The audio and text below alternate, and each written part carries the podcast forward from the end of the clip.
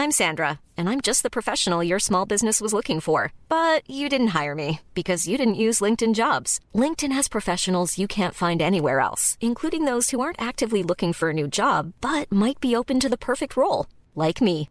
In a given month, over 70% of LinkedIn users don't visit other leading job sites. So if you're not looking on LinkedIn, you'll miss out on great candidates like Sandra. Start hiring professionals like a professional. Post your free job on linkedin.com slash spoken today. There's never been a faster or easier way to start your weight loss journey than with PlushCare.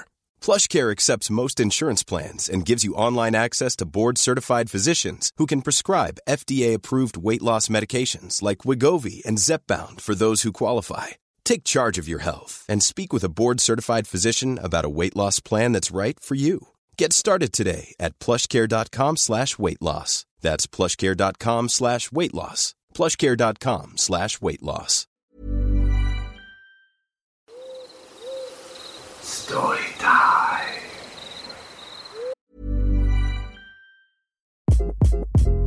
Hi, this is Craig Robinson from Ways to Win, and support for this podcast comes from Invesco QQQ. The future isn't scary, not realizing its potential, however, could be.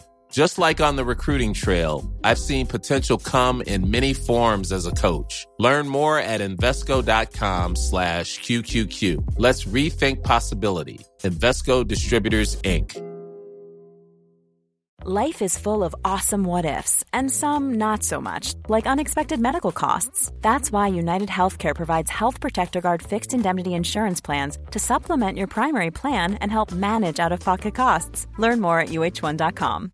Hey, I'm Ryan Reynolds. At Mint Mobile, we like to do the opposite of what Big Wireless does. They charge you a lot, we charge you a little. So naturally, when they announced they'd be raising their prices due to inflation, we decided to deflate our prices due to not hating you. That's right. We're cutting the price of Mint Unlimited from $30 a month to just $15 a month. Give it a try at mintmobile.com slash switch. $45 upfront for three months plus taxes and fees. Promo rate for new customers for limited time. Unlimited more than 40 gigabytes per month. Slows. Full terms at mintmobile.com. I'm Sandra, and I'm just the professional your small business was looking for. But you didn't hire me because you didn't use LinkedIn jobs. LinkedIn has professionals you can't find anywhere else, including those who aren't actively looking for a new job but might be open to the perfect role, like me.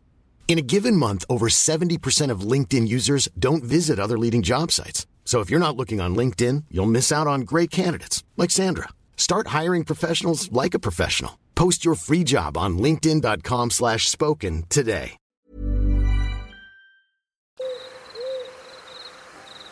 I've always been a loner, preferring the quiet company of the woods over the incessant chatter of people.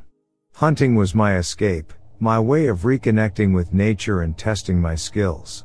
It was on one of these solitary hunts that I came face to face with something I could never have imagined. I had just purchased a brand new night vision scope and was eager to test it out in the deep woods. The darkness was thick, like a heavy blanket draped over the landscape, but with my new scope, I felt as if I had been granted superhuman sight. The thrill of stalking my prey through the shadows sent a shiver down my spine. It was well past midnight when I found myself at the edge of a large clearing, scanning the area for any signs of movement. Suddenly, I heard a sound that made my heart skip a beat, a woman's scream, echoing through the night. It was a chilling sound, one that sent a wave of unease through my body. But as I looked closer through my scope, I saw something I couldn't quite make sense of. An animal-like shape, rising from the ground, appeared to be producing the sound. It was as if this creature was mimicking a human, sending its eerie cries out into the night. Fear gripped me, and I muttered under my breath, this isn't right. Taking a deep breath, I raised my rifle and sent a couple of warning shots whizzing over the creature's head, hoping to scare it off. But to my horror, it didn't flinch. The screams continued, growing louder and more desperate. I knew I couldn't stay there any longer. Whatever this thing was, it wasn't natural, and I wasn't about to stick around to find out what it wanted. With my heart pounding in my chest, I turned and sprinted back the way I had come, my breaths ragged and uneven. As I made my way through the woods, the woman's scream still echoed hauntingly behind me. I didn't dare look back, fearing that the creature might be following me. I didn't stop running until I reached my truck, my hands shaking as I fumbled with the keys and jumped inside. That night, I swore to myself that I would never venture into the woods alone again. The memory of that encounter haunts me to this day, and I can't shake the feeling that whatever that creature was, it's still out there, waiting for its next unsuspecting victim to stumble into its path.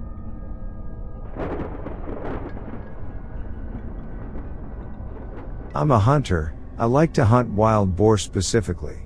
Though I have been deer hunting and have been known to get a turkey for Thanksgiving, I mostly hunt boar. For those of you that don't know, boar are a big problem in the United States. A sow can have two litters a year and it's not uncommon for a litter to consist of 10 or more pigs. Given that pigs eat anything and everything, it's not hard to see why the Department of Fish and Wildlife makes it legal to hunt them with almost no restrictions. In my state it's illegal to hunt most large mammals with night or thermal vision scopes, with the exception of boar and coyote. I've been saving for a year, mostly fun money. It's hard to explain to your wife that a scope that costs literally twice as much as the rifle I was mounting it on was worth it. But I did it, I took it to a range and sighted it in. There was an area that was peppered with boar activity that I knew would be perfect for a night hunt. It was easily accessible with my truck with easy to find spots that I could set up and that overlooked a large easy to navigate clearing. The night started uneventful, mostly me tinkering with my new toy, cycling through the settings. I was a little impatient. I'd spotted multiple deer but they were out of season and like I mentioned earlier, my current setup wasn't legal for deer. I moved to another spot I'd seen days earlier that probably wasn't much better than my first, but it gave me something to do and a new angle to look around with my new scope. After an hour or so of glassing the area, it dawned on me. This spot doesn't have much animal activity at all, no rabbit or owls. The deer that I'd seen were hundreds of yards from where I was. Why was this pocket of land so dead at night but lively in the day? I'd set up around 10 p.m. and it was about 2 a.m. when I started to think about packing up, maybe setting up a target before I left and taking some practice shots. I heard a crunch come from the direction I came from before. I panned my scope over and saw the silhouette of a small bear pushing through the bushes. It's important to note that my scope isn't exactly night vision. It's a thermal scope, kind of like a black and white version of what you see in the Predator movies. I adjusted my range and zoomed in a little.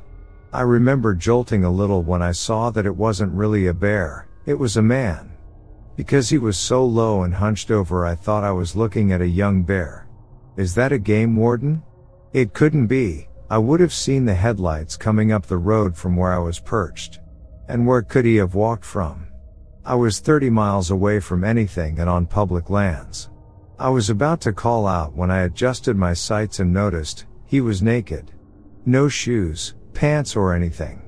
I remember being disturbed by his movements, like a squirrel or something. Twitchy and grabbing at the foliage, sniffing around and palming the tree. Was that my tree? The one I'd been leaning against earlier? The thought terrified me. Could he smell me? Then he did something I still have nightmares about today. He squatted and placed his hands in the dirt between his feet and stared straight up like a dog mid-howl. And I heard it, a voice coming from that direction, a very compelling female voice. Help! I'm lost. There was a long pause but neither of us moved a muscle.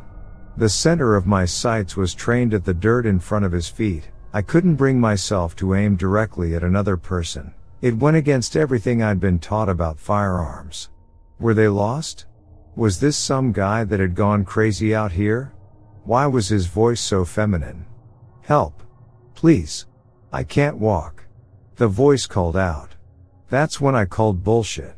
Not only could he walk, when I first saw him he was traversing the land with ease for a naked person. So good I mistook him for a bear. That's a trap. This guy is trying to lure me to him with a damsel in distress routine.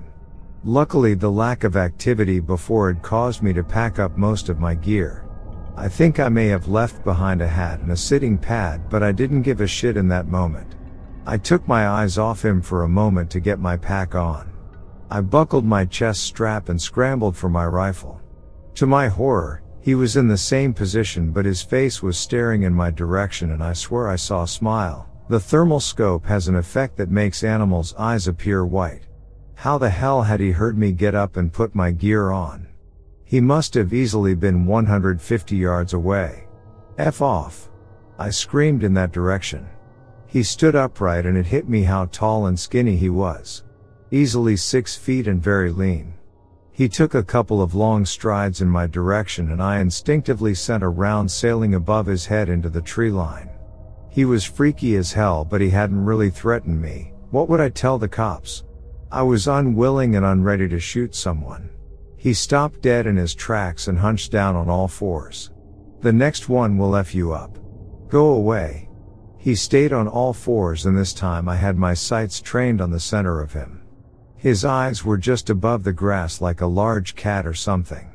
I was trying to stop my trembling and knew that my voice had cracked a little on that last warning. I was terrified, that standoff probably only lasted a minute or two, maybe less, but it felt like forever. In an instant he bolted left towards the tree line opposite the road. So much for not being able to walk, I could barely keep him in my scope he was moving so fast. He disappeared into the brush and I sent another bullet sailing high in his direction. I racked another round and tried to pocket that mag and swap for a fresh one, but I dropped it and didn't bother looking for it. I wasn't far from my truck and I wanted to get out of there. I could hear him in the distance, yelling in this weird sound that could have been a laugh or a cry. I scrambled up the trail and arrived at my truck breathless. I tossed my gear into the cab but kept the rifle in the passenger seat and sped off. For the longest time I told that story from the perspective of having spotted some deranged crackhead living off the land like some kind of caveman. I reported it to Fish and Game but all they did was scold me for hunting at night alone, never received an update. It wasn't until I told this story at a camping trip that my nephew told me about wendigos, rakes, and skinwalkers.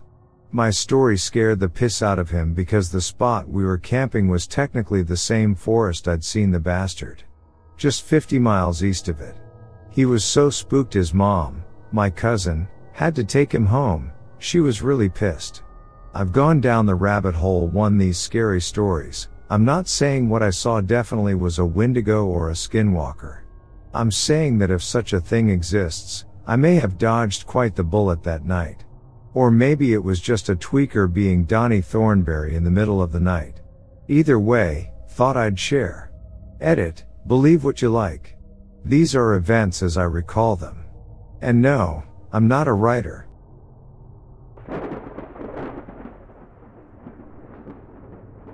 I'd wanted to be a police officer ever since I was just a little boy. I have dressed up for one every single Halloween that I can remember. There simply wasn't any other job that I ever had an interest in. This is probably due to the fact that my own father was a more well-known officer in the LAPD and my role model for everything in my life. As soon as I completed high school, I immediately tried to get enrolled in the police academy, got accepted, and began my training.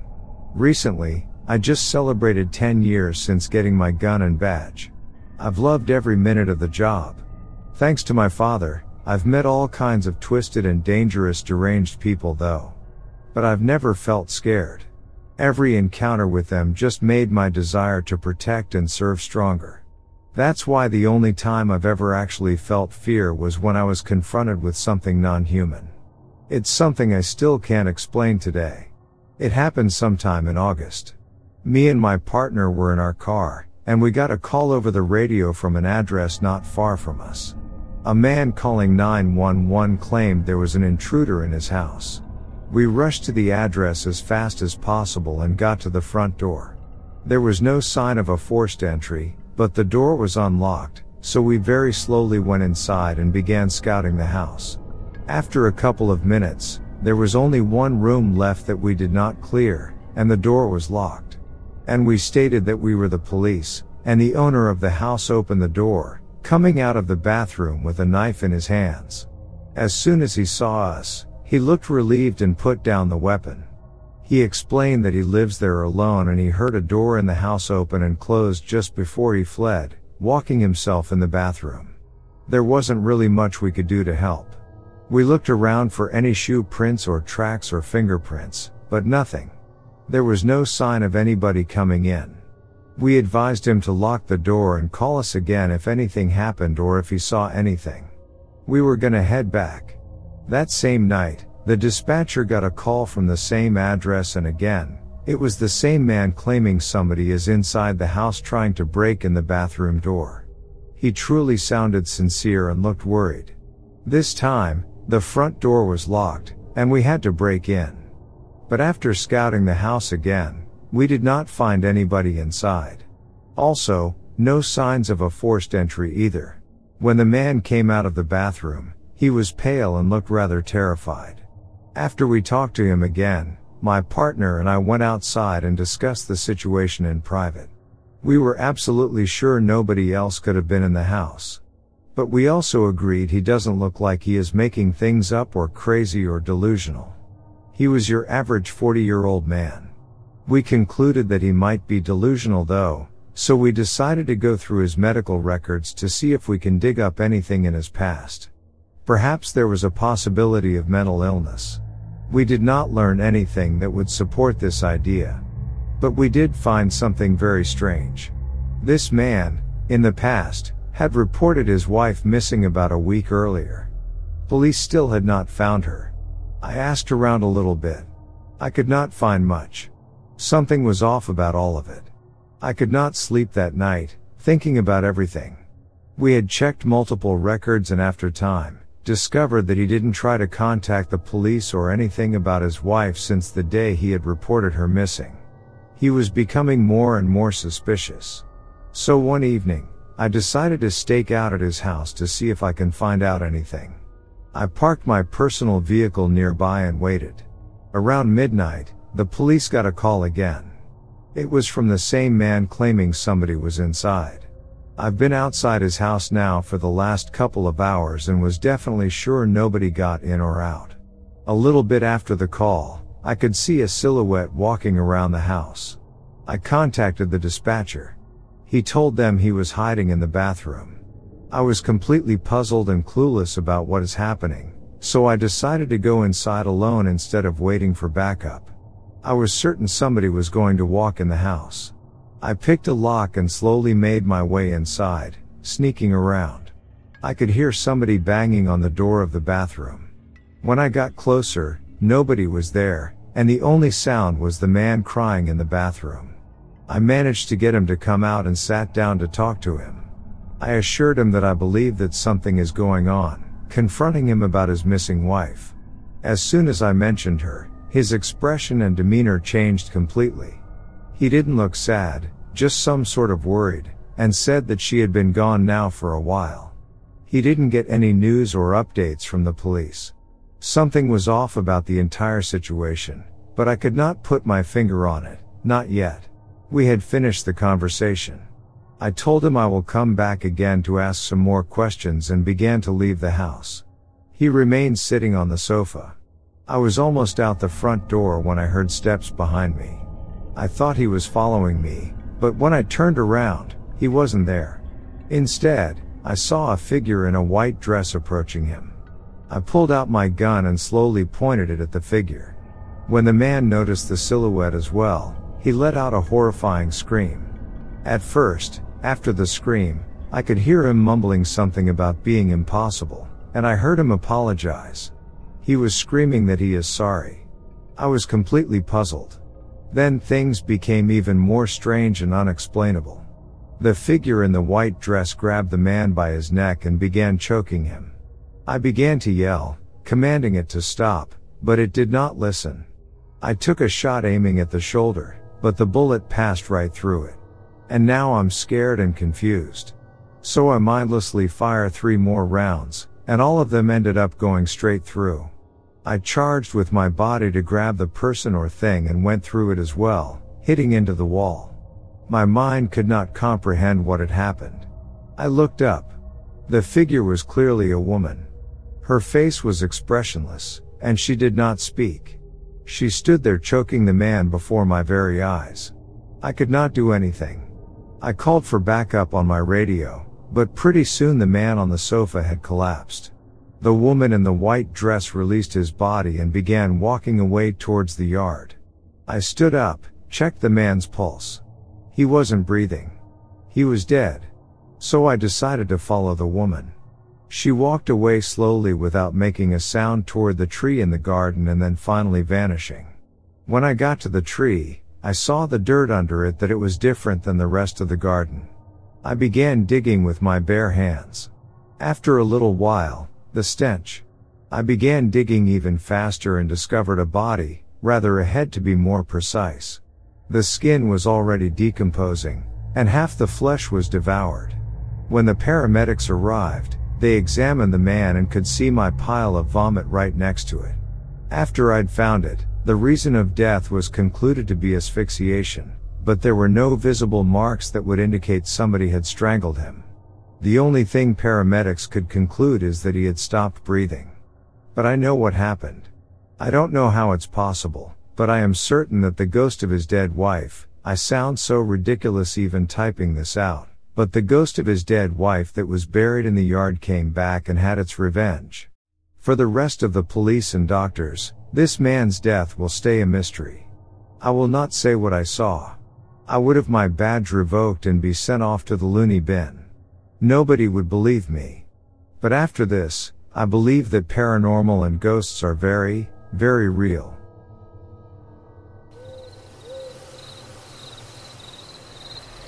I had just enlisted in the Forest Service in 2006 and was working in the Algonquin Park for the summer time.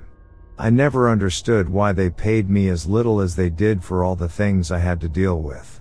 To give you some more context, the Algonquin Park is this massive wildlife preserve full of moose, black bears, elk, etc. And this is why it makes it such an excellent tourist trap. We're always finding weird things too, like tracks and scat, which is pretty normal, but not when you find human looking scat and four times the size. That's when things begin to get very unnerving. In fact, I had several people on a trail, a very popular trail which name and route I won't mention, but they had reported seeing very large piles of human scat along the side. After being disgusted, thinking somebody could not wait to find the bathroom or was just simply going in the great outdoors far too close to a road that people travel. After inspection, this was far larger than any human could produce. Also, around the scat pile were these massive footprints that were evidently from a bipedal being. Nearby these prints are large blackberry bushes, meaning that whatever was around here was probably eating berries and doing its business. I never thought Bigfoot was a possibility, but the more and more I see this kind of stuff, the more evidence I'm exposed to, the more I'm becoming a believer, I should say.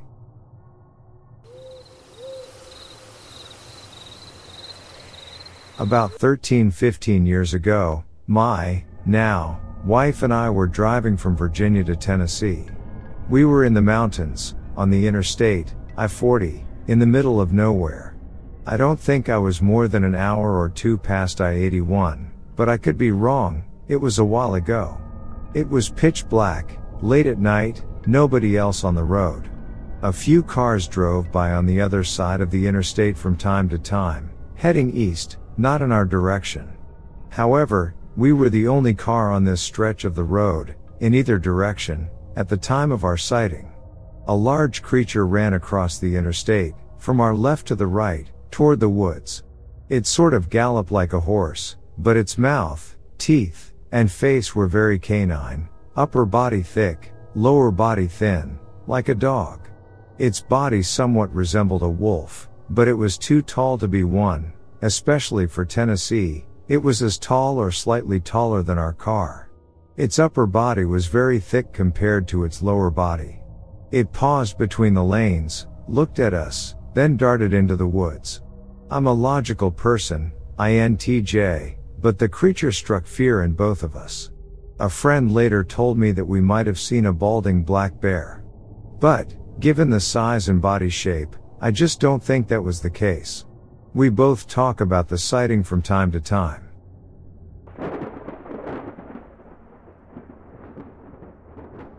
For geographic context, I live in the middle of nowhere in Texas between New Mexico and Oklahoma.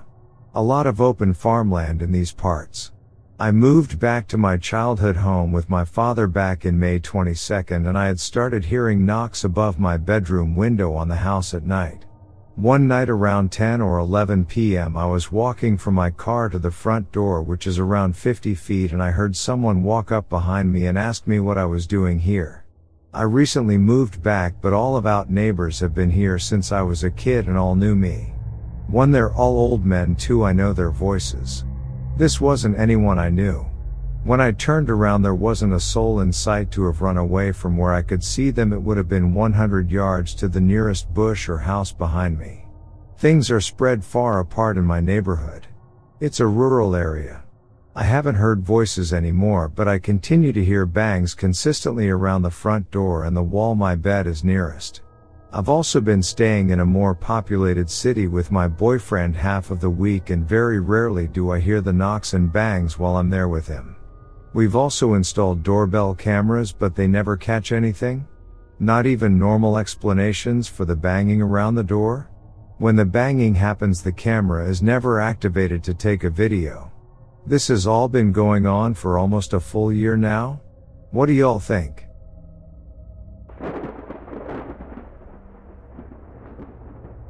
To set things up, me 19 female and my boyfriend 26 male both have extensive experience in the woods. I hiked across the Pacific Trail from Ashland to the Bridge of the Gods at the border of Washington and that took six weeks.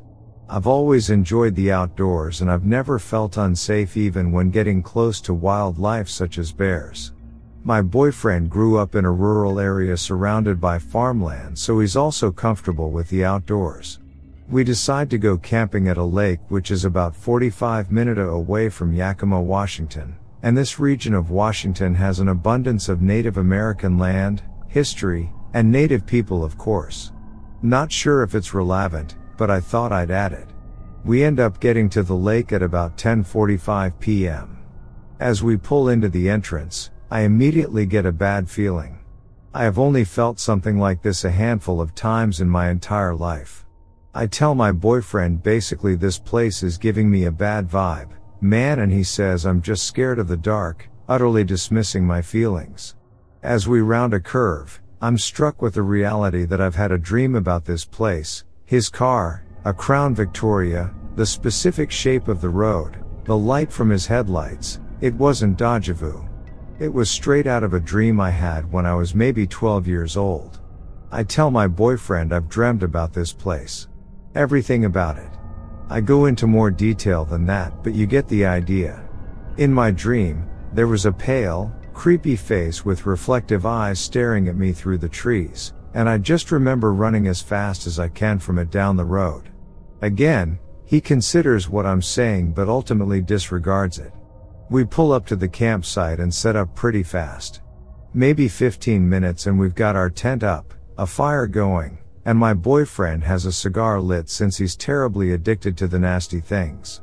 As we sit around the campfire, he's puffing away, and suddenly we hear this wildly loud screaming.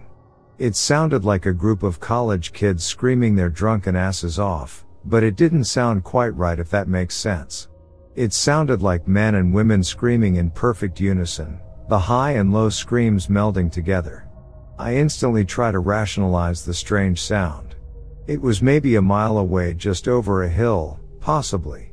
Moments later, we hear it again. But on the opposite direction. And it's closer. Now probably a half a mile away. I swear to God it sounded more disturbing, realizing that sound is not human at all. I don't know if it was more distorted and alien or if the proximity allowed me to hear it better. We begin to quietly discuss how that sound is not normal. Neither of us in all of our years of hiking and traveling have ever heard something remotely like that. Moments later, the sound is not further than a football field away. My boyfriend puts his cigar down, grabs his gun, and we agree to ignore it and no longer speak of it for the rest of the night. We hop in our tent and wake up to a gorgeous sunny day. His cigar was missing that next morning. We talked about it a bit that day and it still freaks us out thinking about it. I believe that when it sounded far away, it was actually very close. These creatures have an ability to sound far away when really, they're not far at all. I heard from some people that the further they sound, the closer they are. Thoughts, feelings, opinions? Story is 100% real by the way.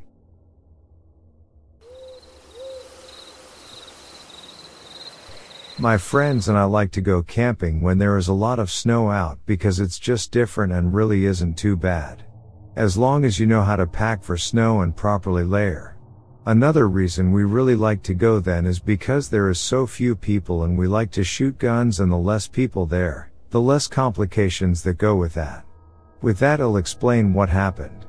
Myself and two of my friends, we will just refer to them as Chris and Dean, Went out to find a spot to park our vehicles and hike out a bit in the snow to find a spot to camp up on a mountain that was just past the southern part of Rimrock Lake, past the airport a bit. We find a spot that is clear of snow that snowmobilers use to park their trucks and unload their snowmobiles. From there we see a trail that doesn't look like it has deep snow, so we decide to go down it a bit and see if we can get closer to the mountain since it would be a lot less walking. We make it about halfway there and both Dean's Jeep and my truck get stuck and we can't get them out at all. We decide to go up the mountain a bit and see if we can get cell service so we can call Dean's uncle since we knew he owned a recovery rig he built for the snow. We go up, bringing our rifles with us, and we come to a clearing with some piles of wood pallets. Dean's phone gets service and he calls his uncle and said he can come help us out but probably won't be until morning since he's out of town that day.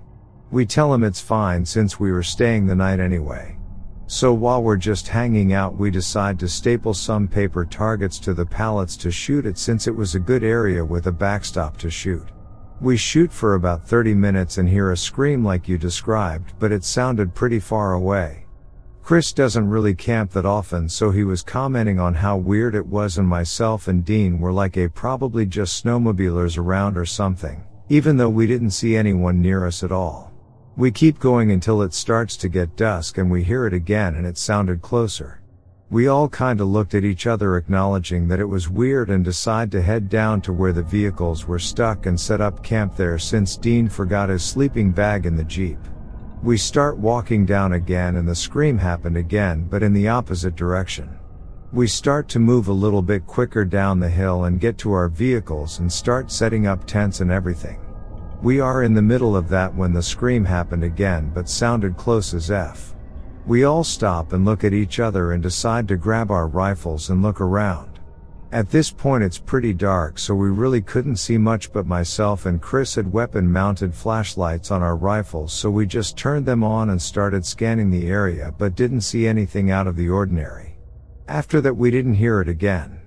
Next day Dean's uncle came out and pulled us out of the snow.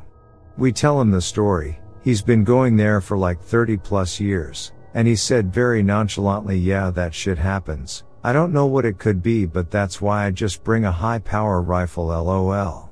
I heard screams like that before but I always thought it was just people partying in the woods since it always happened in the spring slash summer. It happening in the winter when there is feet of snow was spooky since there really isn't a lot of people that camp out there during that time.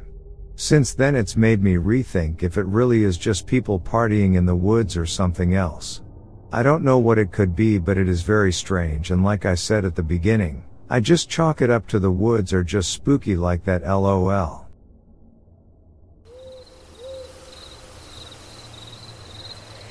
I live in a very small town in Kansas, and last night I woke up to every dog in the town barking.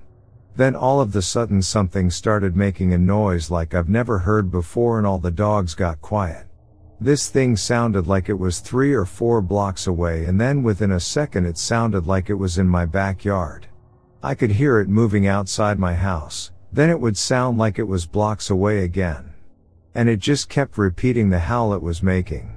It kept doing this for about 15 minutes.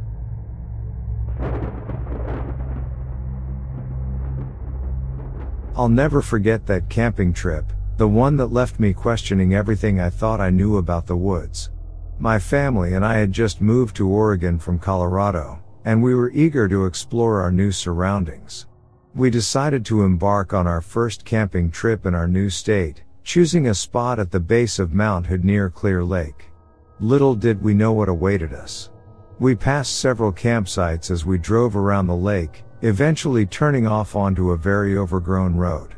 Our four wheeler strained under the onslaught of branches and bushes, but we pressed on. Hi, this is Paige from Giggly Squad, and I want to talk to you about Splash Refresher and my water intake. Okay, so you guys obviously know that I'm a hydrated girly, but sometimes when you drink that much water, it starts to just taste bland, and you're just like, I need something to spice it up. That's why I love Splash Refresher. It has zero sugar, zero calories, and it's a splash of sweetness. And they come in five different flavors. They're so good. Wild berry, acai grape, pineapple mango, lemon, and mandarin orange. My favorite is the wild berry because I just I just love a berry. So if you're like me and you're drinking water all day, then try Splash Refresher. It's going to absolutely change your water game and it's good for you. ACAST powers the world's best podcasts. Here's a show that we recommend.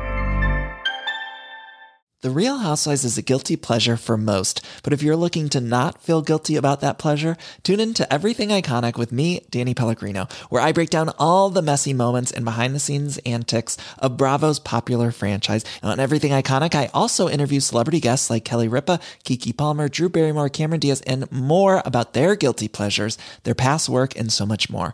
So if you're pop culture obsessed and find yourself watching way too much reality TV like me, tune in to Everything Iconic with Danny Pellegrino wherever you listen to podcasts. ACAST helps creators launch, grow, and monetize their podcasts everywhere. ACAST.com. Determined to find the perfect campsite. When we finally arrived at our destination, we were surprised to find a huge pile of firewood, enough to last us for days. Strange, I thought, wondering if the previous campers had heard something unsettling and decided to leave in a hurry. As we set up camp, our usually calm dog began to act strangely, barking and growling at seemingly nothing.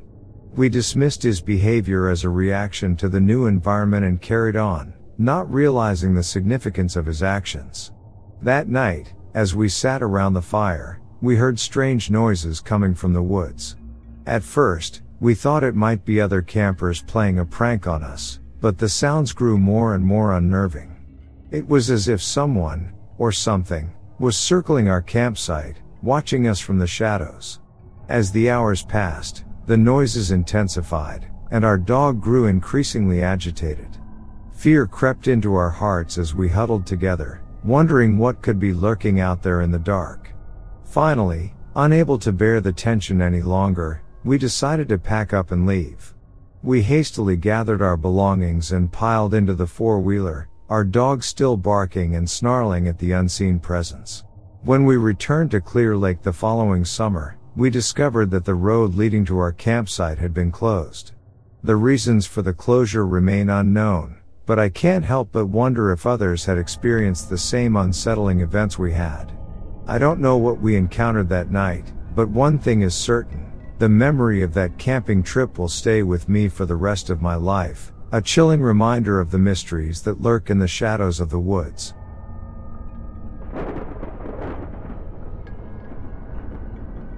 My most recent one was fairly tame compared to some of the encounters I've had. Me and my now ex-girlfriend then girlfriend had decided to take a hiking trip. We rented a small one bedroom cabin near the Appalachian Trail in North Carolina. Our plan was just to spend the days hiking and enjoying the scenery and come back to the bed. At night everything was great. For the first three days we had only rented the cabin for three days but we wanted to still hike so we put everything in our car parked at one of the trailheads. I decided that we were going to spend the night out on the trail. It was about noon when we started hiking. Everything was great we decided at about 7.30 that night we would set up camp on the side of the trail. That's when I begin hearing strange noises coming from the woods. I also smelled the familiar smell. I told my girlfriend we need to leave but she didn't listen she said it was fine. And it was too dark to go back anyways. Somehow she convinced me that everything was going to be okay even though in the back of my mind I knew what was in those woods, as I have had several encountered before this. We settled in the camp, cooked dinner at food and were getting ready for bed when I got this terrible feeling. I'm not one to trust my gut feeling normally but hearing those noises and smelling that smell, I told my girlfriend we need to go now. So we grabbed a couple things, flashlights, my hunting rifle, extra batteries, first aid kit, that kind of stuff. And we were going to hike to the ranger station about five miles away. As we begin hiking there I'm hearing something running through the woods almost keeping pace with us. When I stopped, it stopped. And as soon as I started walking again it started walking again. I didn't know what to do. At this point my girlfriend thinking it was just a bear told me to get my gun out and shoot at it. I told her no it's not a bear, it's something worse. She was confused. I told her we should just keep walking if it's not showing itself to us right. Now there's a reason so we continue walking to the ranger station. We got the clearing where the ranger station was. That's when I actually saw it. This particular dog man was about 8 feet tall and either dark gray or black. I told my girlfriend to run and to get to the ranger station and get inside. It wasn't very far, only about a hundred feet. I was right behind her keeping my eye on the dog man. The entire time we made it inside safely and told the ranger that was on duty about what happened. He said he'd seen this thing before and that we were lucky to survive.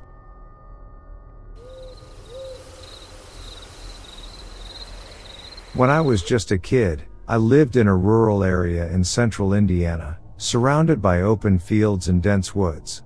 The nights were dark and quiet, punctuated only by the sounds of crickets and the occasional howl of distant coyotes. It was a simple life, but I loved it. One night, when I was about 10 years old, I awoke with an overwhelming urge to relieve myself. My family's house didn't have indoor plumbing, so I had to step outside to do my business. I groggily pulled on my boots and trudged out into the chilly night, the full moon casting eerie shadows across the yard. As I approached our old rusty pickup truck parked near the edge of the woods, I unzipped my pants and began to pee. It was then that I noticed something strange. There was a looming presence behind the truck, almost as if it was hiding there.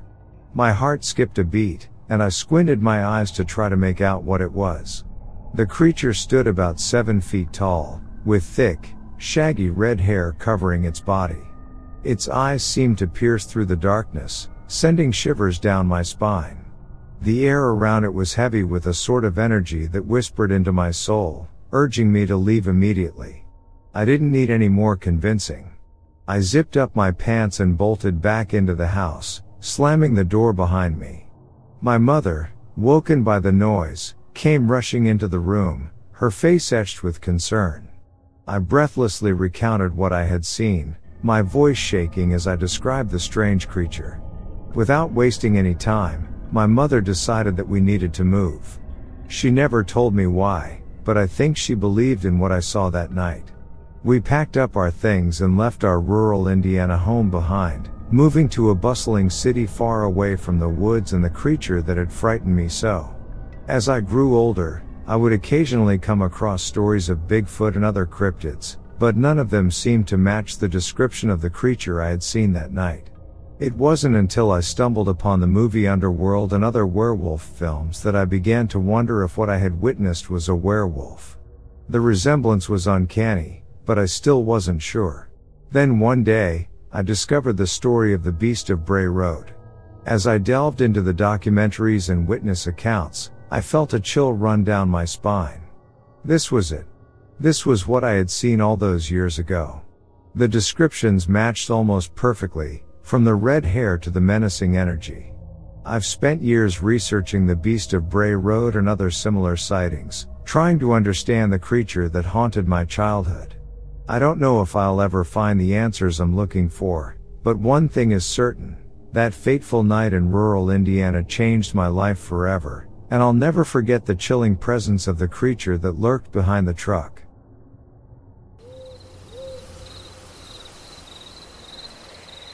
For this story we have to rewind until last summer, until the night of August 12th specifically, the night the Perseids take place. With the intention of watching the meteor shower my partner and I packed a towel and some takeout dinner and headed to a huge park in our city. In this park there's this big wooded area that we thought was ideal to watch the sky since it was in almost pitch darkness. We had to use our phone's flashlight to navigate it and choose a place to lay down our towel, just so you picture how dark it was. So we get there, we turn off the flashlight and I play some chill music on my phone. We're both looking at the sky. If we looked around us we saw pitch black, the only light was in the horizon line. It may seem irrelevant at this point, but I was wearing a sundress that had to be tied around the waist, and I untied it to be more comfortable in the position I was laying. After 5-10 minutes of unsuccessfully trying to see a shooting star, I lower my sight and start taking notice of our surroundings. To my left, my boyfriend is sitting to my right, still looking at the sky, I notice some movement. I try to focus my eyes on it. I only see an outline, but I can tell there's something approaching us. My first thought is, oh, there's a dog, but for some reason I feel unsettled and can't take my eyes off it. As it comes closer and I can see more of it, thanks to the distant lights in the horizon line, I tell my partner there's something coming towards us. I believe it's a dog. Before I even finish the sentence, it hit me. It's not a dog. It's a man. He's crawling on all fours in an animalistic way with his chest close to the ground. My boyfriend bolted on his feet. I felt paralyzed in fear while he urged me get up. I'll grab our stuff, you have to get up. I was trying to tie my dress back but I was so nervous that I couldn't. Come on, we need to leave. He took my hand and we started rushing through the woods towards the lit part of the park. I couldn't stop looking back. We were both very shaken up and honestly, I'm so thankful I wasn't alone in the woods that night.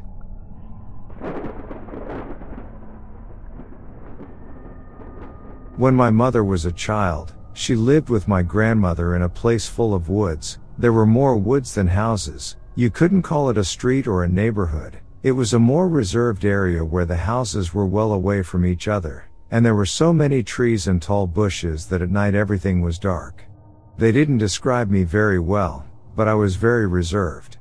My mother had a dog, Toby. One night my mother and my grandmother were at home as usual and they heard noise in the wood outside. The wood was for renovating the house, and it was right next to the house with Toby's house. My grandma went to see what he was doing and when she went to scold Toby for messing with the wood she saw Toby's head come up and look at her, but he lifted his head so high my grandma saw the back of the thing. She described what she saw as a person walking on all fours with their feet and hands touching the ground, but covered in black fur and a dog head.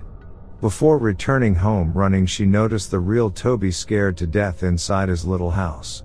Days later, Toby started to get sick, he didn't eat properly anymore and wouldn't leave the house. He was so scared to leave the house that he would poop inside. My mother was only 11 years old, she went into despair when he started to go blind, just out of nowhere. His fur also started to fall out and he got sick inside his own little house and unfortunately died of fear. The same thing happened to a neighbor's dog, but he didn't die, he was temporarily blind. Now with the chickens from another neighbor, it was completely different. Think about it, if you kill a single chicken, won't the whole chicken coop make noise? especially if you open their bellies. Well, that's not what happened. Each of the chickens were plucked from the coop and had their bellies brutally slit open, without making a sound. My mom and I were talking about that time and she told me that the thing probably tried to mimic Toby's appearance, and that the blindness was a way for the thing to stun prey it was going to eat. These may seem like incoherent theories, but she analyzed the supposed skinwalker as a predatory animal, which would have its hunting tricks.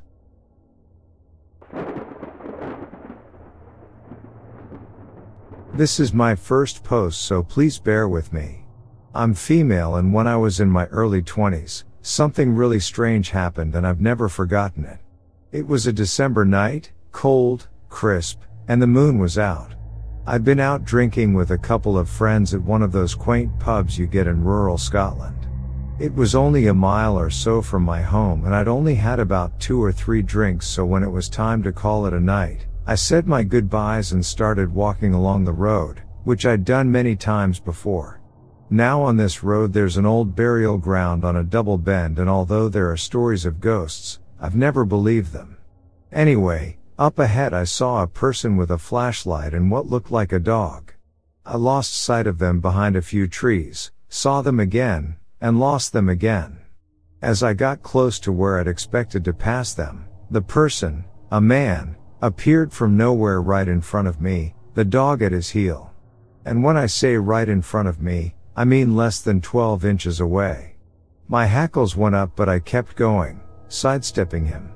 He didn't speak to me but stared right at me, or through me would be more accurate. A few steps further on, I glanced over my shoulder and the whole place was in darkness again. No man, no dog and no torchlight. All I could make out was the burial ground to my left.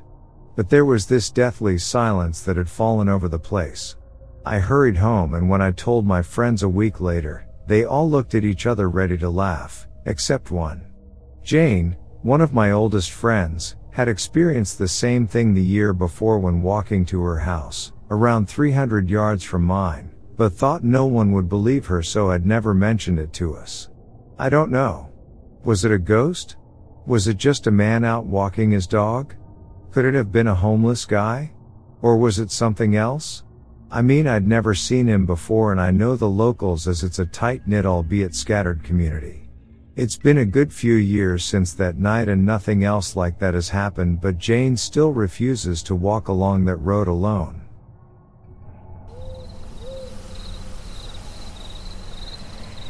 I always longed for an escape to nature. So, when I had the chance to work as a nature tour guide in the Appalachians a year ago, I jumped at the opportunity. The employee housing was in the middle of nowhere, which added to the charm of the job. Fast forward to spring break, I decided to return to my old stomping grounds for a week. I invited two of my friends, Sarah and Jake, to join me for the trip. We planned to explore the area and have some good old fashioned fun, starting with a visit to a dive bar located about 25 minutes away from our housing. One evening, we set off for the bar, driving down a dark, unlit highway that cut through the heart of the Appalachians. Despite its remote location, the highway was busier than one would expect. It had one lane going in each direction, with the only source of light coming from the passing cars. As we drove, a couple of cars flashed their brights at us. Unsure of the reason, we slowed down, especially as we approached a curve to the right. That's when we saw him, a man in the middle of the opposite lane, dancing and swaying like a madman. It was pitch black, and the only time we could see him was when our headlights illuminated his erratic movements. Sarah and I were terrified, certain that he was going to get hit. We flashed our lights at the oncoming cars, hoping to warn them of the danger lurking around the bend. With bated breath, we pulled over, rolled down our windows, and waited for the inevitable crash. But there was no noise. No crash. Nothing. Baffled, we debated our options, turn around, continue to the bar, or call 911. Eventually, we decided to turn around and check on the man. As we approached the bend, we saw him again, still in the middle of the road, causing cars to slam on their brakes and swerve around him. It was clear that he was homeless and on drugs. His erratic movements were frightening, and we couldn't believe what we were witnessing. Suddenly, we found ourselves in a standoff with the man, unable to move as a car was coming in the opposite direction.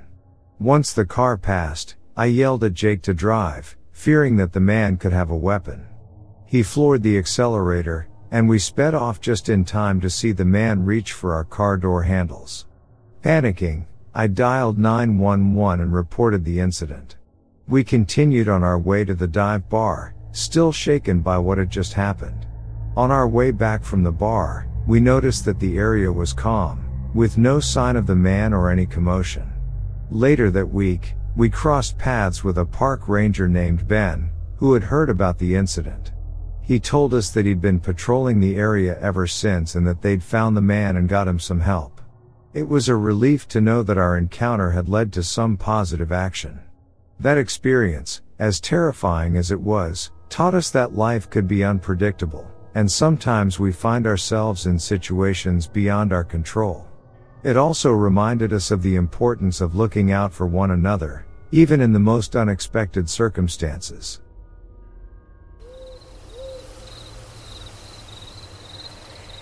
I always loved being up in the woods of Washington. The cold frigid air cuts through my clothes and makes my bones cold. The kind of cold that makes your soul take a deep breath. I muster my strength upon a steep incline through these woods. I keep on telling myself one more step is all I need. When you know you're in a tight spot you always encourage or for myself I lie to myself. Helps keep me going. I turn around as I finally reach the campsite and welcome the achievement of life that I'm at. The sun is now going down and I pitch up my three-step pop-up tent. I begin to crawl into my half-made tent like a dog runs to its kennel after being awake all day. I take my baby wipes out and begin bird bathing myself. Even though I am freezing I know sweat is all over my body especially the amount of layers I wear currently. Jeans off, jacket off, Sweater off, socks off, shorts off. I feel relaxed and refreshed cleaning myself off after this 8 hour trek through the woods of Mount St. Helens. I open my map and begin to chart my next destination in dreams of Mount Rainier after St. Helens. Crack I pause and carefully peek out my tent liner. I don't see anyone or anything. I lay down enjoying the nature around me and begin to drift off. Crack I sit up and open my liner and I see a face. A heart pounding in this pale white man runs across my tent into the tree line. I begin looking through my bag to find bear mace and my camping axe. I clutch it with white knuckles as hard as I can and I step out my tent. I turn around and see a ring of men in black robes around my campsite staring at me. I run into my tent and phone for the park rangers. Rangers pick up and I scream help I'm being stalked there's dozens of people around me please get here as fast as possible. I stay in my tent staring at my phone with every minute passing by I become more fearful. Breathing speeding up with every breath anxiety shaking my body. All I hear is who phoned for the rangers? I bolt out of my tent to see two rangers on four wheelers armed with hunting rifles. I look and no one is around us just me and the rangers. I hop on their four wheeler and one hour later I get returned to their office. I get handed a bulky camera and I cycle through the photos. Pictures of me throughout my hike were taken. Distance shots and pics of me even urinating outside. Till this day I don't go to the woods near Mount St. Helens.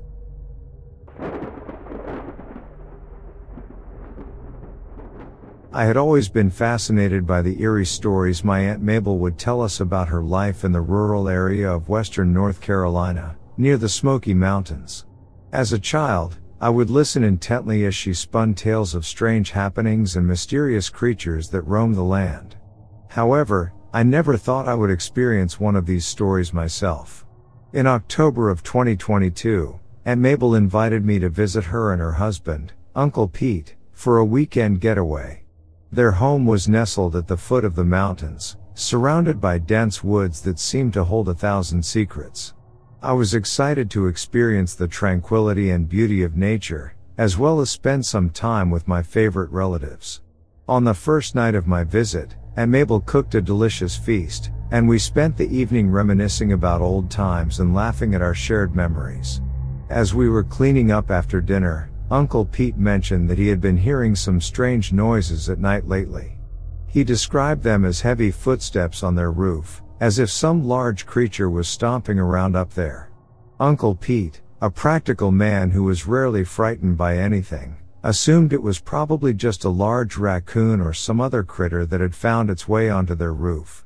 However, Aunt Mabel's eyes grew wide, and she shared that the local Cherokee Indians had legends about a creature called the Dog Man, a terrifying beast that was known to stalk the woods around the Smoky Mountains. As the night wore on, we discussed the possibility of the Dog Man being responsible for the strange noises on the roof. I was both excited and apprehensive about the idea, as I had always been intrigued by cryptids and supernatural phenomena, but I wasn't sure how I would react if I actually encountered one. That night, as I lay in bed, I strained to listen for any strange sounds coming from the roof. At first, there was nothing but the gentle rustling of leaves outside my window. But just as I was about to drift off to sleep, I heard it, a heavy thud, followed by the unmistakable sound of large footsteps. I sat up in bed, my heart pounding in my chest as I strained to hear more. For several minutes, the footsteps continued, moving from one end of the roof to the other. Then, just as suddenly as they had begun, they stopped.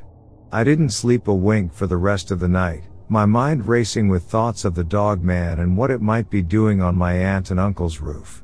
The next morning, I told Aunt Mabel and Uncle Pete about the noises I had heard. They exchanged worried glances, and Aunt Mabel decided that it was time to consult with a local Cherokee elder who was well versed in the legends and lore of the dog man. We spent the day with the elder, learning more about the mysterious creature and its connection to the land. He explained that the dog man was an ancient spirit that guarded the forests, and that it was likely attracted to my aunt and uncle's home because of its remote location. I didn't believe it, but my aunt was into the whole story. That night, I was outside, trying to see what's on roof. I spent whole night, but I never heard or seen anything. Unfortunately, I had to leave next day. I asked my aunt and uncle to call me if they notice a sound on the roof again. Interestingly enough, we never spoke of it again.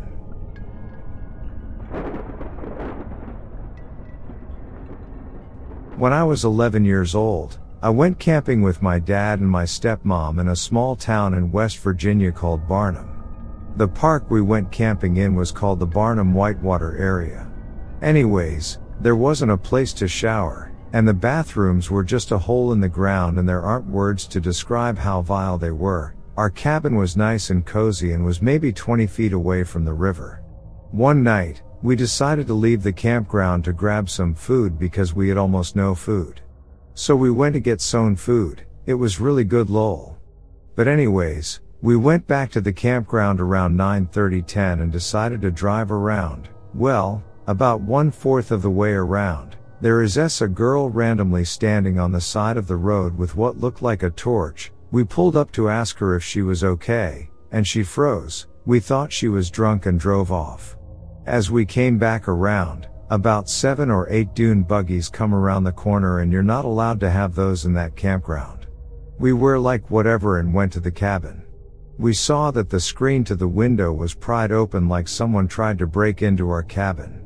We were debating on leaving and going back to where we live, New Jersey, when a guy comes up to us with that same girl we saw in the woods. He asked if we knew her because she was scaring him and his two kids. He said she tried to tear open the tent. We said no and he walked off and the girl followed. We decided to get the hell out of there and while we were packing inside, she comes up the driveway and sits down on the porch and we tell her to get the hell off of the porch and she starts crying and runs away. The final time we saw her, she came up the driveway and started calling my stepmom her mom and my dad her dad, and we had not a damn clue who the hell this girl was. I can't really remember much about her, but I know she was blonde and she was pretty tall. And finally, we left. Now, we called the police, but they said they couldn't help us for two reasons. One, we had already left, and two, the cops are not active after midnight. What if someone's being attacked? or threatened with a gun, and is about to die or something. We were in shock. So we went back, and drove the freaking four hours back to New Jersey where we live and we didn't get home until like 4 a.m.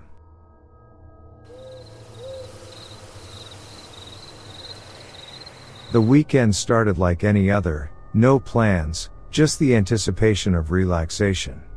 But that all changed when my friends barged into my home on Friday morning, announcing a spontaneous trip to Ooty, Tamil Nadu.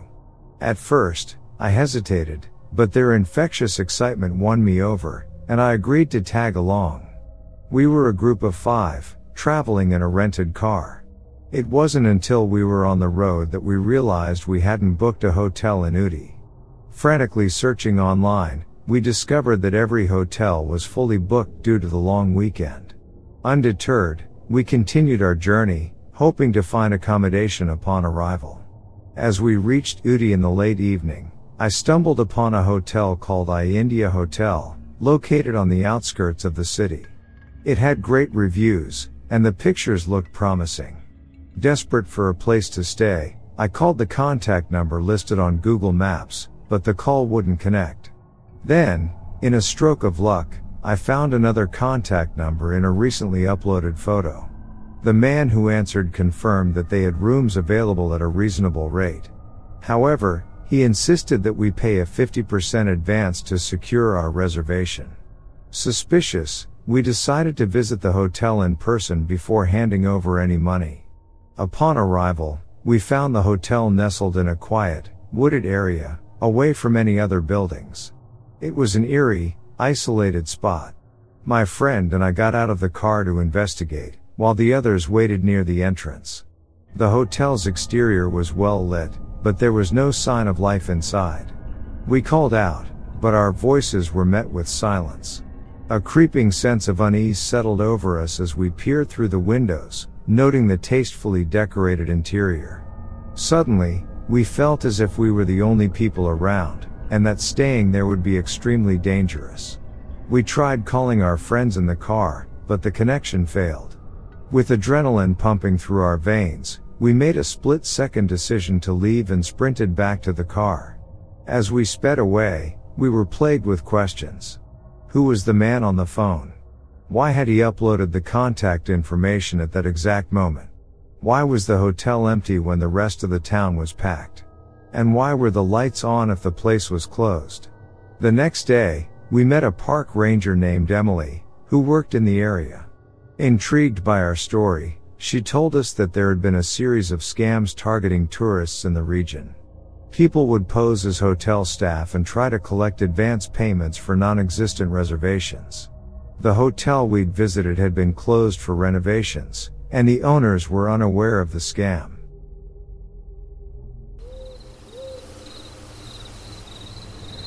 I always felt safe and secure. I was 16 and had just started dating my future husband, Tom. One night, we were hanging out with his best friend, Matt, in the parking lot of a local park. We were just chatting and laughing when we noticed a huge tow truck parked on the main road. It seemed odd, but we shrugged it off and continued our conversation. After about 20 minutes, it was time for me to head home. I said my goodbyes and got into my tiny car.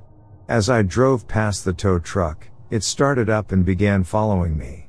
At first, I thought I was just being paranoid, but the feeling persisted as I drove 10 miles south to my neighborhood. When I turned into my neighborhood and the tow truck followed, my heart raced. Not wanting the driver to know where I lived, I stopped my car near the entrance, just off the main road.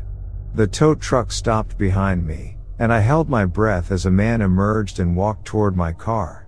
With my heart pounding, I tried to make sense of the situation as he approached. When he was about 15 feet away, he casually said, Get out of the car. No, I shouted, and without hesitation, I sped away. I drove around the neighborhood for 15 minutes, trying to calm down. I called Tom, who tried to convince me to report the incident to the police. I was too afraid that my mom would ground me, so I never did. The next day, Tom and I went back to the park to see if the tow truck was still there. Instead, we encountered a park ranger named Rob. We explained our encounter with the tow truck driver, and Rob's face grew serious. He told us that there had been reports of an unknown predator stalking the area, possibly looking for vulnerable teenagers. Rob urged us to report the incident to the police and promised to keep an eye out for the tow truck. I finally agreed, and we filed a report together. The police never found the tow truck driver, but I often wonder what could have happened if I hadn't been so quick to react that night.